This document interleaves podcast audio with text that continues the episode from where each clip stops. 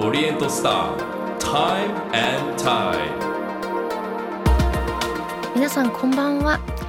オリエントスタータイムタイドナビゲーターの市川さやです。この番組ではさまざまなジャンルで個性的に輝き自分らしく活躍されている方をゲストにお迎えし現在の活動についてはもちろんこれまでどのような時を歩んできたのかそしてこれから先どのようなビジョンに向かって時を進めていくのかじっくりとお話を伺っていきます。さらに仕事や活動だけでなくライフスタイルや人生哲学などもお話しいただくことでゲストの方の多面的な価値観に迫ります。さあ今夜お迎えするのは俳優タレントの飯久保春菜さんです。ファッション雑誌の専属モデルオーディションで特別賞を受賞したことからキャリアをスタート。そして2011年モーニング娘。の10期メンバーオーディションに合格。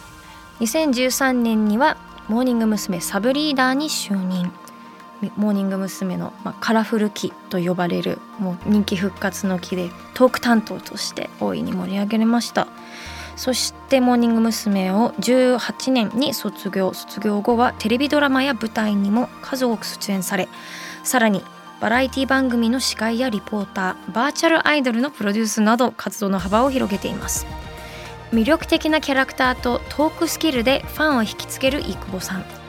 アイドルグループの一員として培われた立ち振る舞いそして磨き続けてきた自分らしさ。その原動力はどんな時間の中から生まれてきたのでしょうか。今夜じっくり紐解きます。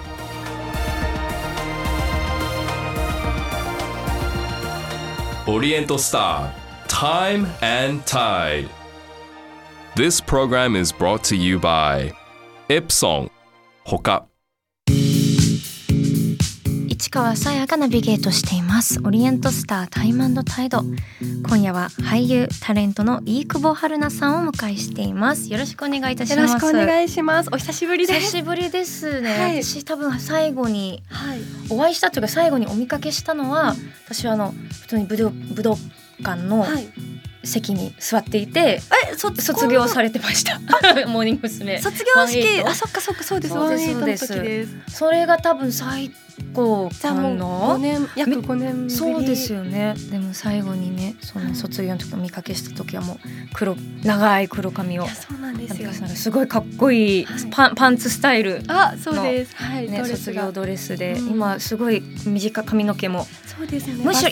今の方がなんかはい若い、えー、なんだろう。なんか卒業してかはい。ら若返ったねって言われることが増えました。そうなんです。そういうもんなんですかね。なんなんですかね。前の方が未成年の子たちに囲まれてたから。ら気持ちはなんか10代の子たちと一緒って感じだったんですけど、はい。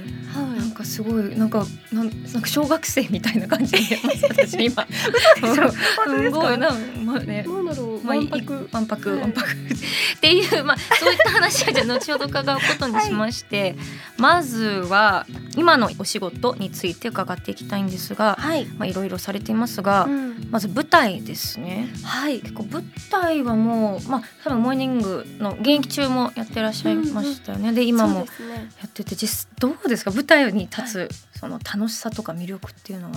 なんかモーニング娘。年に一回舞台があったんですけど、私あんまり出演することがなくってそれはちょっとなんかマネージャーさんの采配でそうなんだ。に納得いってないんですけど、はい。だからなんかずっと舞台やりたいなって思っていてで2020年ぐらい22年とかからはい。舞台を始めてすっごい楽しいと思ってはい。今はこう映像のお芝居より舞台を中心にと思ってやってます。それはやっぱり人がお客お客さんが目の前にいるっていうそういったところなんですか？そうですねやっぱモーニング娘。でずっとコンサートをしてい。たから、こうお客さんがいる空間が安心するというか、ああ体がはい。体が馴染んでる感じはいはい。してっていうのもそうだしこう舞台だと稽古期間も長くって、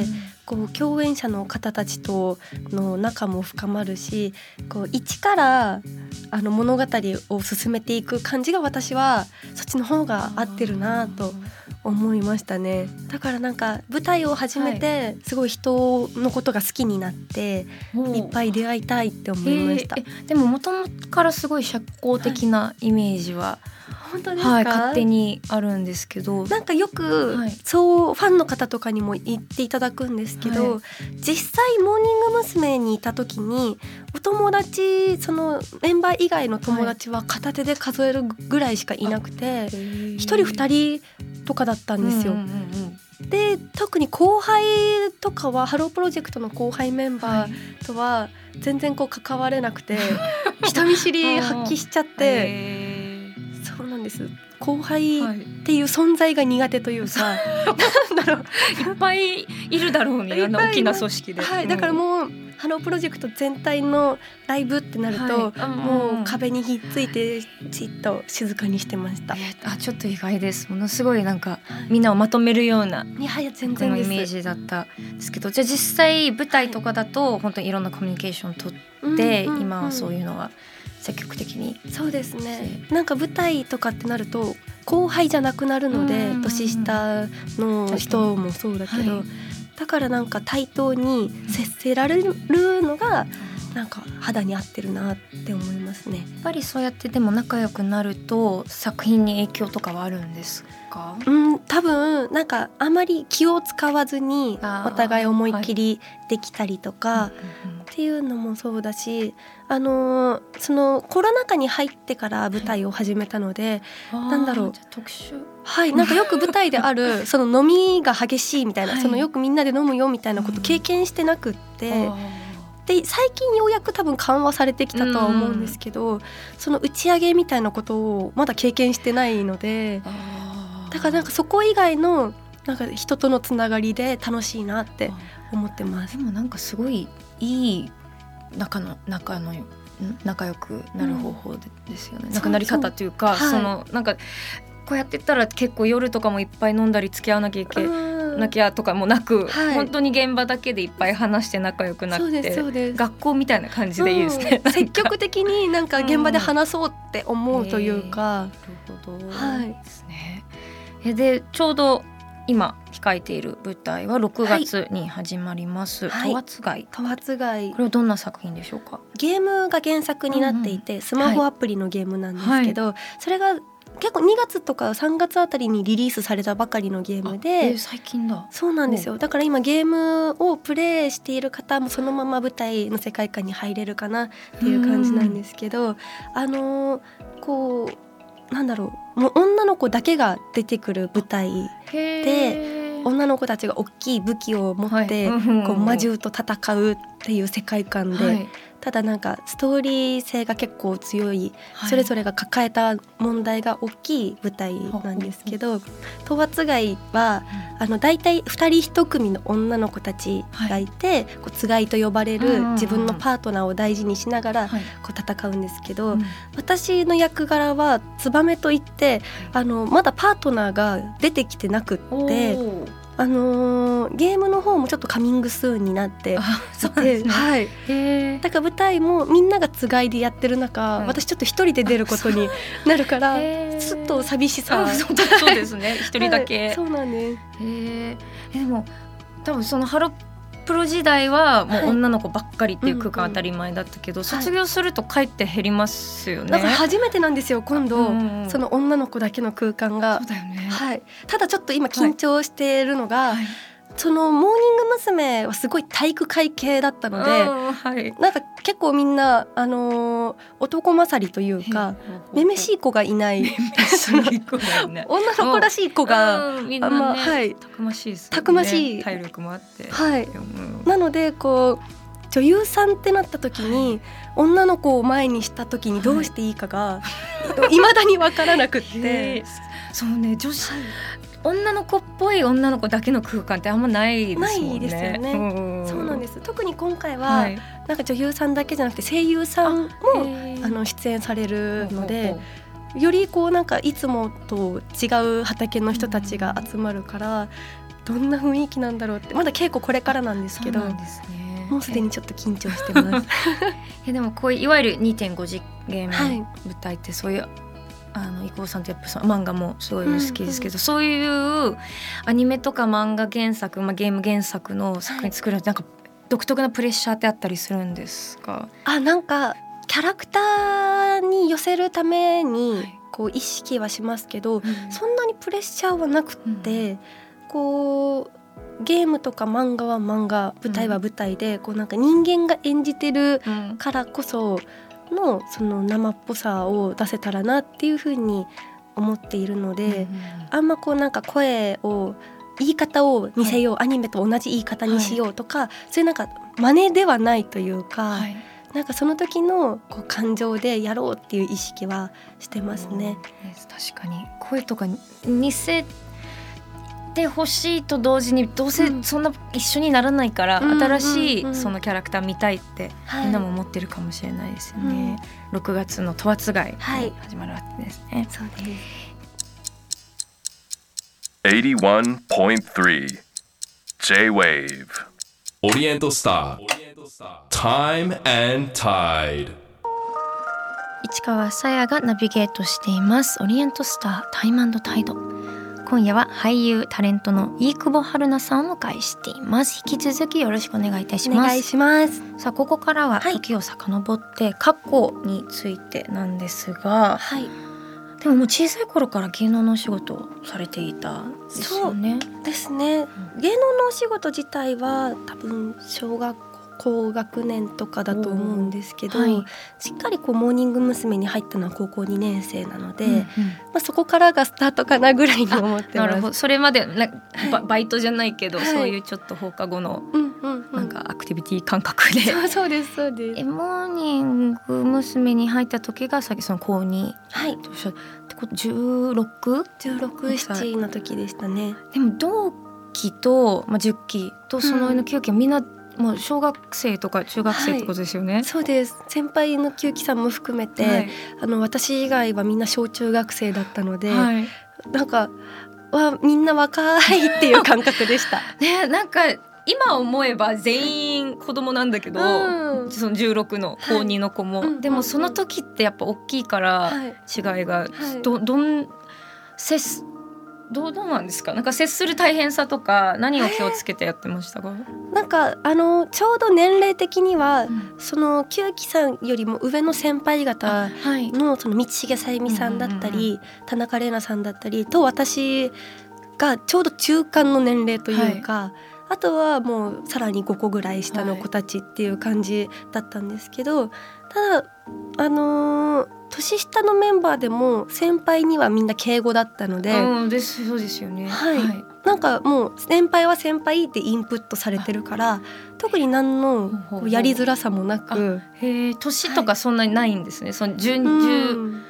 12歳のはい。さやすさんにさん付けとかしてるのもそんなに。そうそうですね。何の違和感もなかったです。あでもそれはいいですよね。そういう空気感が、はい。て。だからなんかうん。休み時間とかうん、ふたあのみんなで普通に鬼ごっこしたりとか、うん。なんか無邪気に楽しんでました。すごい。鬼ごっこする高2ってあんまりないけど。結構本気ではい。楽しそう。はい。えーでもその道重さんたちそのあと田中さんが卒業した後は、はい。最一番年上になるわけですよね。そうですね。そのがサブリーダーになるタイミングはい。ではい。なんとなく傍から見てるあれでもう私年ちょっと年上でいじられてたよううんなうんうん。イメージもあったりはするんですけど、はい。そうですね。もうなんか道重さんが2014年に卒業されて、で私当時二十歳で、あの最年長になったんですけど、はい。だからなんか二十歳もう高校生で加入した時から、はい。こうおばさんいじりみたいなのされてたので、うんはい、今思うと二十歳なんて全然子供じゃ んそうですよね。はい、うん。思うんですけど。二十歳でおばさんいじりって辛いです。ね。辛い辛かったです。そうえそうなんですか？でも辛かったですね。でもなんかあんな個性的なメンバーがはい、いる中でみんなやっぱキャラは立たせたいから、うん。の乗っちゃう自分もすごい辛いですよね。そうなん あー自虐に走んなきゃよかったな とかは当時はそうですね。今思い返すとうん。あの思いますけどただなんかセルフプロデュースとかもわからないかったから、はい。その成り行きで、はい。はい、なんか何にもこう疑問も持たずその時は楽しんでました。あーその瞬間ははい。そういう、まあ、おお おばさんいじりって言われたけど でも後でじゃあちょっとって。でもはいそういうのってなんかなんかどんな現場とかどんな職場でもありそう。なんか別にそのおばさんとかじゃなくても、はい。なんとかいじりとかでみんなとなんかあのか噛み砕いて話せる感じもするから、仲良くなれる感じするから乗るけど、後で「はあ」って。そう近道ではあるけど、ね。心はまあ疲れるよなっていうのは感じますね。えーまあ、でもあんなに、じじゃあそこからあんな大人数が、まあ、大人数いる中ではい、その自分らしさを見つけるっていうのはどうどうやって見つけていったんですか、なんか自分で見つけたというよりかはこう気がつけばラジオのレギュラーが決まっていたりとはかなんか MC を任されることが増えたりとかだからなんか自分がっていうよりかはあ会社の人が私に求めてるのかなっていうのと、そこがいいと思ってもらえたんだっていうはい。なんか気づきといううんか、うん。なのでこうなんだろう歌もダンスも苦手だったから、うん。せめてその任されたことだけは頑張ろうっていう気持ちでやってましたね。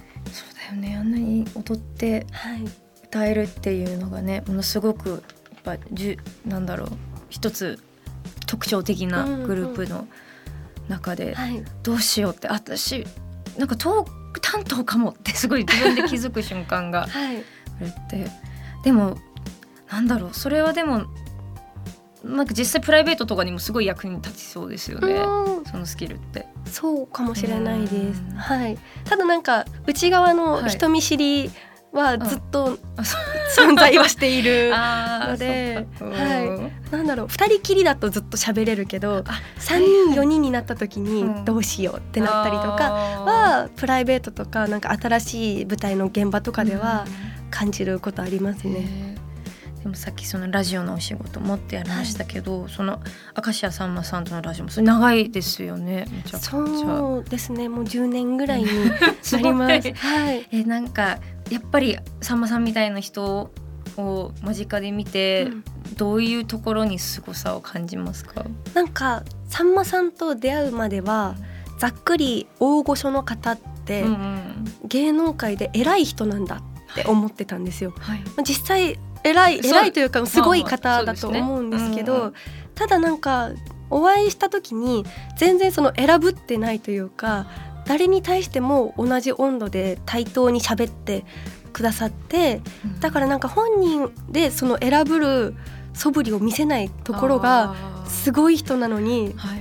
すごってなりました。なるほどね。だ、はい。誰にも誰に対してもその対応が変わんないっはい、てい。う、あー。うんえ何かでも普通に大変だろうなって思うんですけど、やってて。はい。実際どどういうコツとかなんかさんまさんから学んだこととかって何かありますか、えー私はもうひたすら相槌ばっかり打ってるので さんまさんがこうバーっておしゃべりされてるのを相槌打ってるけどはい。ただなんかこっちが何かこう挑戦というかチャレンジとかしても全部をこう受け止めてくださる安心感がありますね。ねはい、あとなんか怒ることが絶対ないから、はいはい。だからなんかその伸び伸びした気持ちで楽しんでます。あーでもそういうのが本人も楽なんでしょうね。うん。そうやってそんなにずっと緊張してはい、るっていうより普通に楽しんでくれてるんだっていうところが。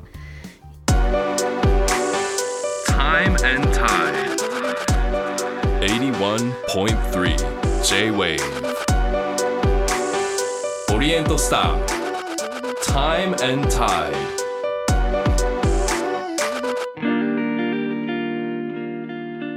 市川さやがナビゲートしていますオリエントスタータイムタイド今夜は俳優でタレントの飯久保春菜さんにお話を伺っています。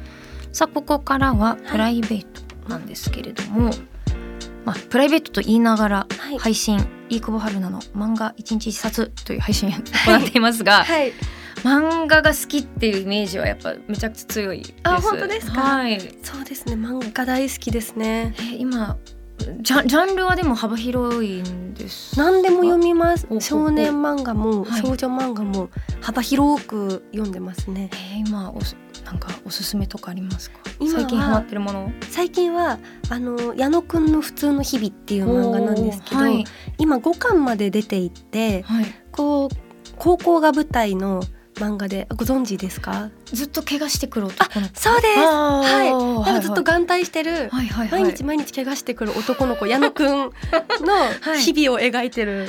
漫画なんですけど、ラブコメっていいのかな？ちょっとはい、うんうん。ラブコメですね、うんうんうん。なんかその怪我ばっかの矢野くんがなぜ怪我してるのかっていうのがただのドジっ子っていう、うんあれなんですけど、そんな矢野くんがこうクラスメートの子と恋をするお話で、はい。なんか読んでてすごいほわほわした気持ちに なるというか、えーうんうん。なんかこう上質な少女漫画というかなんかすぐキスとかしないみたいな。なんかはい普通の二人のこうやりとりを温かく見守ってる気持ちで読んでますね。えそれはどどういう時に読むんですか？夜寝る前とあかそう私はもう夜漫画を読みながら寝落ちするのがうん。幸せなんですよ。体に悪い。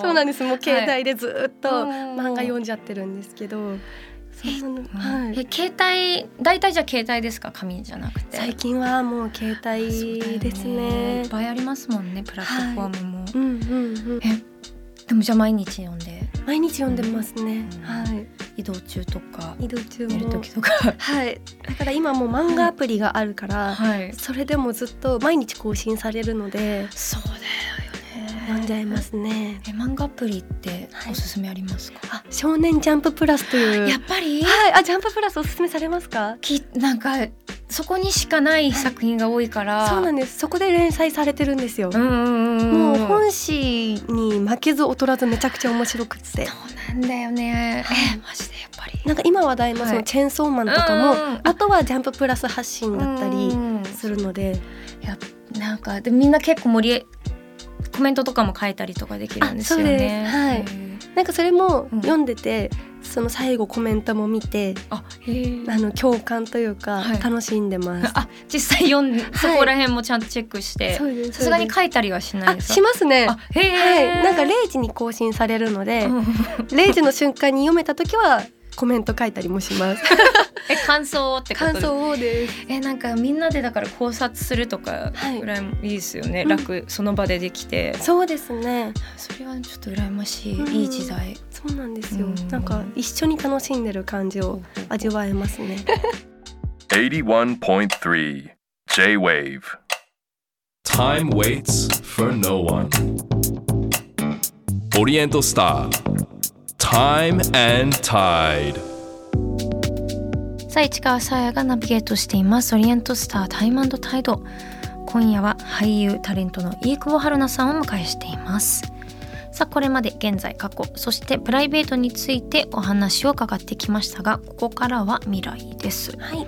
さあ近い未来ということで、はい。改めて舞台「十扱い」についてチケットはもうえっとせ一般販売が。一般販売はこれからですかね。5はいうんうんうん。月13日から一般販売になってるんですけれども、本番は6月16日金曜日から25日日曜日までサンシャイン劇場で、えーやらせていただきます。お楽しみですね。まだでも、はい。けおけ稽古ちょっとまだ先だからはい、そうなんですよ。どんなのか全然わからないいけど、うん、男装のはい。飯久保さんが見えるそうです。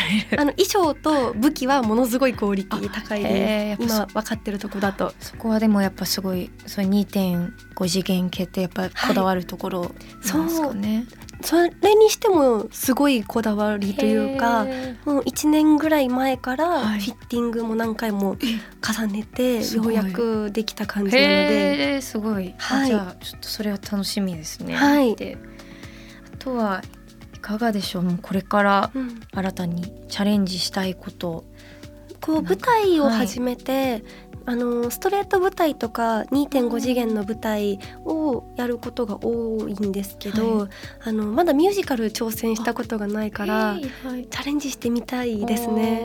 えはい。どういう役がやりたいとかありますか？イメージ。えどういう役、うん。とりあえずあの久しぶりに歌いたい気持ちがあります。そうなんですね。はい。えーなんか、うん。あのミュージカルはミュージカルでまた歌い方が変わるじゃないですか、そうですね。うん。うんだからそれをこうボイトレとかで学んではい。やりたいって思います。すごい。えなんかふそういう普通に歌だけのお仕事とかもはい。興味はあるんいやですか、それはさすががにないです。それはないんだ、はい。すごい早いっていう。でもねなんか卒業してはい。ソロとかの子もねえそうですね。ね。うんうんうん。そこっていうよりやっぱそういう作品、はい。ミュージカルとか舞台ありきではいい、ちょっとその自分のその歌 っていうのははい。なかなか勇気してないので、はい、作品で役としてやりたいですね。ね、はいまあでも全然違いますもんね意気込みもね。とはなんか今後そのまあ表現はい、する人として伝えていきたいこととか、はい。できたいことって何かありますか？なんだろう。なんかこう私はモーニング娘。の卒業コンサートの時に、こう応援してくださってる皆さんの前に立ち続けたいっていうことを言ったので、こう皆さんが求めてくださる限りはそれができたらいいなって思っていますしこう楽しいことが好きなので今この舞台っていうお仕事がすごい好きになってるので、あの長く続けられたらいいなって思ってます。最後になんかなんだろう。皆さんよくここであの未来への夢を伺ってて難しいと思うんですけど、はい、何か、まあ、えー今もねちょっと重複すると思いますけど、夢？でもざっくり夢幸せになりたいっていうのはある。ざっくり。なんか今も楽しいんですけど、うん。あの将来幸せだったらいいなぐらいの、なんかそれは思う。私も大体願い事するんだったら、うん、幸せで死ねますようにって。あー幸せになりたいって。うん。今も幸せだけどなんか感じるんですようね。ん。何がゴールかわからないけど、うん。具体的ななんかっていうより、うん幸せだったら何でもいいやっていう感じ、さて最後にお迎えした方にエプソンの時計オリエントスターを選んでいただいています。はい、井久保さんがセレクトしたのはどちらでしょクラシックコレクションの中からクラシックセミスケルトンを選びました。うはい。こちらはクラシックなデザインに大人の落ち着きと高級感あふれるクラシックセミスケルトンです、はい、えー、とこちらを選んだ理由は何ででしょあの普段あまり時計をつけないんですけどこの革の感じが可愛いらしいなって思ったのと、こう縁がゴールドなのう、で、私普段こうアクセサリーはゴールド系をつけることが多いから、はい。そこと合わせて使いたいなと思いました。な。んかちょっとヴィンテージっぽい色合いで、はい、ねあとあのスケルトンってはい。子供の頃からなんか惹かれるんですよ。大好き。ゲームボーイでも何でも。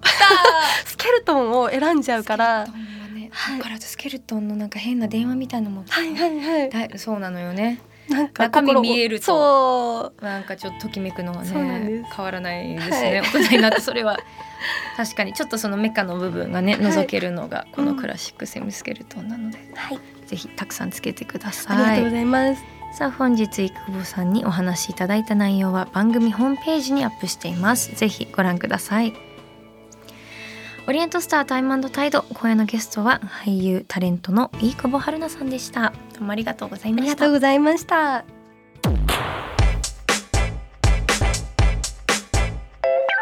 リエントスター。Time and Tide 81.3 J-Wave 市川カオスモス。さあ今夜のカオスモスですが3月25日のゲストクリエイティブディレクターの柳井道彦さんの回の感想です。えー、とまずはラジオネームキリンさんからです。ありがとうございます。柳井道彦さん。東日本大震災で故郷が大変な被害に遭われたからこそ今自分にできることすべきことを暗中模索しつつ常に前向きに行動しクリエイティブディレクターという立場から自分に何ができるか常に考えている姿に柳井さんの強さを感じました。東日本大震災について語ることは本当に難しいことだと思います。どのように語っても伝わり方は十人十色だと感じております。しかし柳井さんの語りはただただ聞き入ってしまいました。ありがとうございます。そうですね。やっぱり自分のまあ故郷だからこそ今何ができて12年経って何ができるかと、まあ、クリエイティブの仕事全般何がでこういう非常時の時に何ができるのかすごく頭抱えるっていう遠いけどこれをずっと柳井さんは柳井さんができることをして自分の立場だからこそできることを考えているのは私もとても印象的でした。あとはその311に当日は配信とか、まあ、番組をやって一人でいたくないでも震災の話とか映像を見たくないっていう人のその集まる場所を作ってるっていうのもすごくいいなって。やっぱりそういう、まあ、当事者ならではの感覚で思いついたことなのかなって思いました。続いてはラジオネーム知恵蔵さんです。ありがとうございます。柳井さんが熱中されてるのはチャーハン作り。具材を刻んでる時間は切ることに集中するので他のことは考えられないと話されていました。私は釣りをしている時が仕事のことや抱えている問題などを忘れることができます。人にはそんな一面があるまたは必要だと思います。市川さんは何かありますか？ということで。そう柳井さんがねチャーハン作りは無心になるっていうのはもう得意じゃないからっていう理由が一つでしたよね。もうレシピに必死に切ったりとかあの本当に創作物としてのチャーハンと向き合ってやってるからこそ他のこと考えられないって言ってましたけど私は何だろうな私でもあの地図書くのが好きなので地図にあのディテールを書いてる時が写経してるような気持ちになるんですよね。あのペンをただ走らせて何にも考えずにただその単純なちっちゃいシェーディングのところとかあのちっちゃい木をひたすら描くみたいな時は何にも考えずにできてなので私の中ではだからペンでイラスト描くのって落書きするのってすごい写経と一緒でそれがこれに近いのかもしれないですね。他のこと何も考えられないと同時に何も考えてないっていう最高な時間だけどそれがチャーハンっていうのがやっぱ柳井さんらしくていいなって思うし私のどうでもいい地図は後で二度と見ないけどチャーハン美味しく食べれるからな。私もチャーハンに買いたいと思った。そしてこのポッドキャストではこのカオスモスがロングバージョンに市川が皆さんから頂いたお題についてこのゴニョとああだこうだお話ししたりしなかったりします。さあ今回のお題は変なバンドグッズ。ですかね。あの前回ロックティーのお話をして主にヴィンテージロックティーのお話をしたんですけどあのそれでふと思い出したのでちょっとああだこうだお話ししちゃうんですけれども最近、まあ、グッズってすごい進化してますよね。何かとそのロックバンドとかに限らずアイドルもそうですし番組もそうだしみんなあの、まあ、ライブに行けない時期があったからなおさらもあるかもしれないんですけど結構私の中で今流行っているのがアメリカのそういうメタルとかちょっとハードロック系のバンドの謎グッズを見るっていうのがハマってましてもちろん T シャツはあります。あとはその定番で言うとよくあのショットグラスっていうのを定番の一つだしあとはまあタオルとかあとはなんだろうな、まあ、ちょっとした、たまあ、帽子とかキャップとかもねもちろんよくあるんですけど最近やたらとみんなあのタバスコみたいなホットソース出すんですよね。なんか辛いバーってかけるソースどのグループも出してすっごく謎で一個も食べたくないんですけどすごい見るのが好きでなんこのブームは何なんだっていう激辛ブームとなんか相まって大体私コーンってバンドありますよね。コーンが出しているホットソースがあってあとコーンが出してるコーヒーもあってコーンコーヒーってもう訳がわからないと思いながら全然しかも音楽性とコーヒーで優雅にとか全然合わないしあとねあのー、コーヒー後出し Disturbed っていうバンドもコーヒーが出てて disturbed っていう意味がちょっとそのなんだろう不安定なとかじゃないけどちょちょっとそういうあの不穏なみたいな感じでそんなコーヒー何って思うんですけどみんな好きなんでしょうねコーヒーは。あとはまああのあとちょっと引いたのはセックスピストルズのクレジットカードがありました。もう一番そういうお金とかそういうクレジットカードっても資本主義にも乗っかりまくりなことをするのかと思ってあのアイコニックのアルバムカバーありますよね「God Save the Queen」の黄色にあのピンクのカットアウトの文字が。あれのクレジットカードが手に使えるんですよ。よくないですか？もう犬になりましょうみんなでと思いながら見てますし。あとキッスが有名なところだとキッスがあの缶オケ出したりとか。ただあのこういう変なグッズで私の中でやっぱり1位はスリップノットなんですよ。スリップノットのサイトに行くと本当になんじゃこりゃっていうのがいっぱいあって一番のあのおすすめはフリズビーですね。スリップノットフリズビー出してます。しかも3段とか出てますね。あとはバーベキュー台。そうスリップノット製のバーベキュー台が買えます。もう全然外でねバーベキューするような雰囲気じゃないんですけどそれもあるしあと B さんね。スリップノット B さん。もうあんな人たち海で見たことないです。まあでも行くでしょう。と思いながらえっと私そこまでスリップの詳しくないんですよ。そんなに聞いてきてないのにグッズだけ見るのが好きっていうので思い出して今それを。誰も聞いてくれないからここで話しました。以上です。タイマンのタイトルでは皆さんからのメールもご紹介させていただくほかこのポッドキャストでは市川に話してほしいお題募集しています。番組のウェブサイトメッセージから送ってください。そしてメッセージをいただいた方の中から毎月リスナーの方にオリエントスターの時計をプレゼントしています。ご希望の方は時計希望と書き添えてください。プレゼントの詳細は番組ホームページをご覧ください。皆さんからのメッセージをお待ちしています。以上カオスモスでした。オリエントスター Time and Tide 市川さやのナビゲートでお送りしてきたオリエントスタータイムタイド。今週もさまざまなジャンルで個性的に輝き自分らしく活躍されている方をゲストに迎えし現在の活動についてはもちろん現在に至るまでどのような時を歩んできたのかそしてこれから先どのようなビジョンに向かって時を進めていくのかお聞きしました。さあ今夜のゲストは俳優タレントの飯久保春菜さんでした。いやー久保さん癒されました。だって彼女がモーニング娘。に加入した当初。だからもう彼女が16歳の時からずっと勝手に見てきてるのでああ春なんだと思いながら春なんていうただ最後まで言えなかったけど本人には春なんて。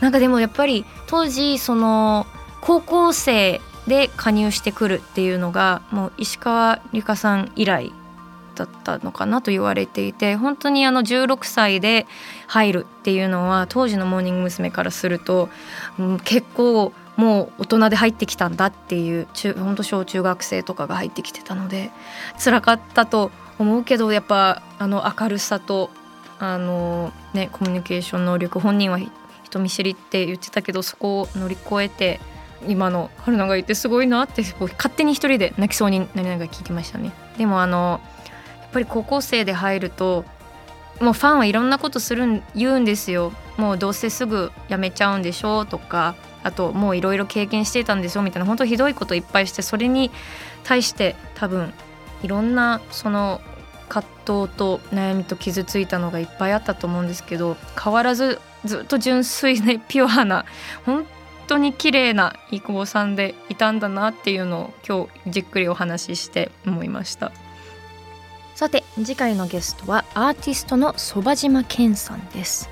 渋谷にある落書きを消すクリーンアートの活動を通じてアートで人と街をつなぐそば島さんは未来へ向けてどんな思いを持っているのかその歩みとともに伺います。それではまた来週土曜日夜9時にお会いしましょう。ここまでの相手は市川さやでした。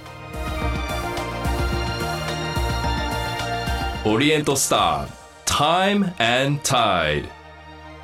This program was brought to you by Epson ほか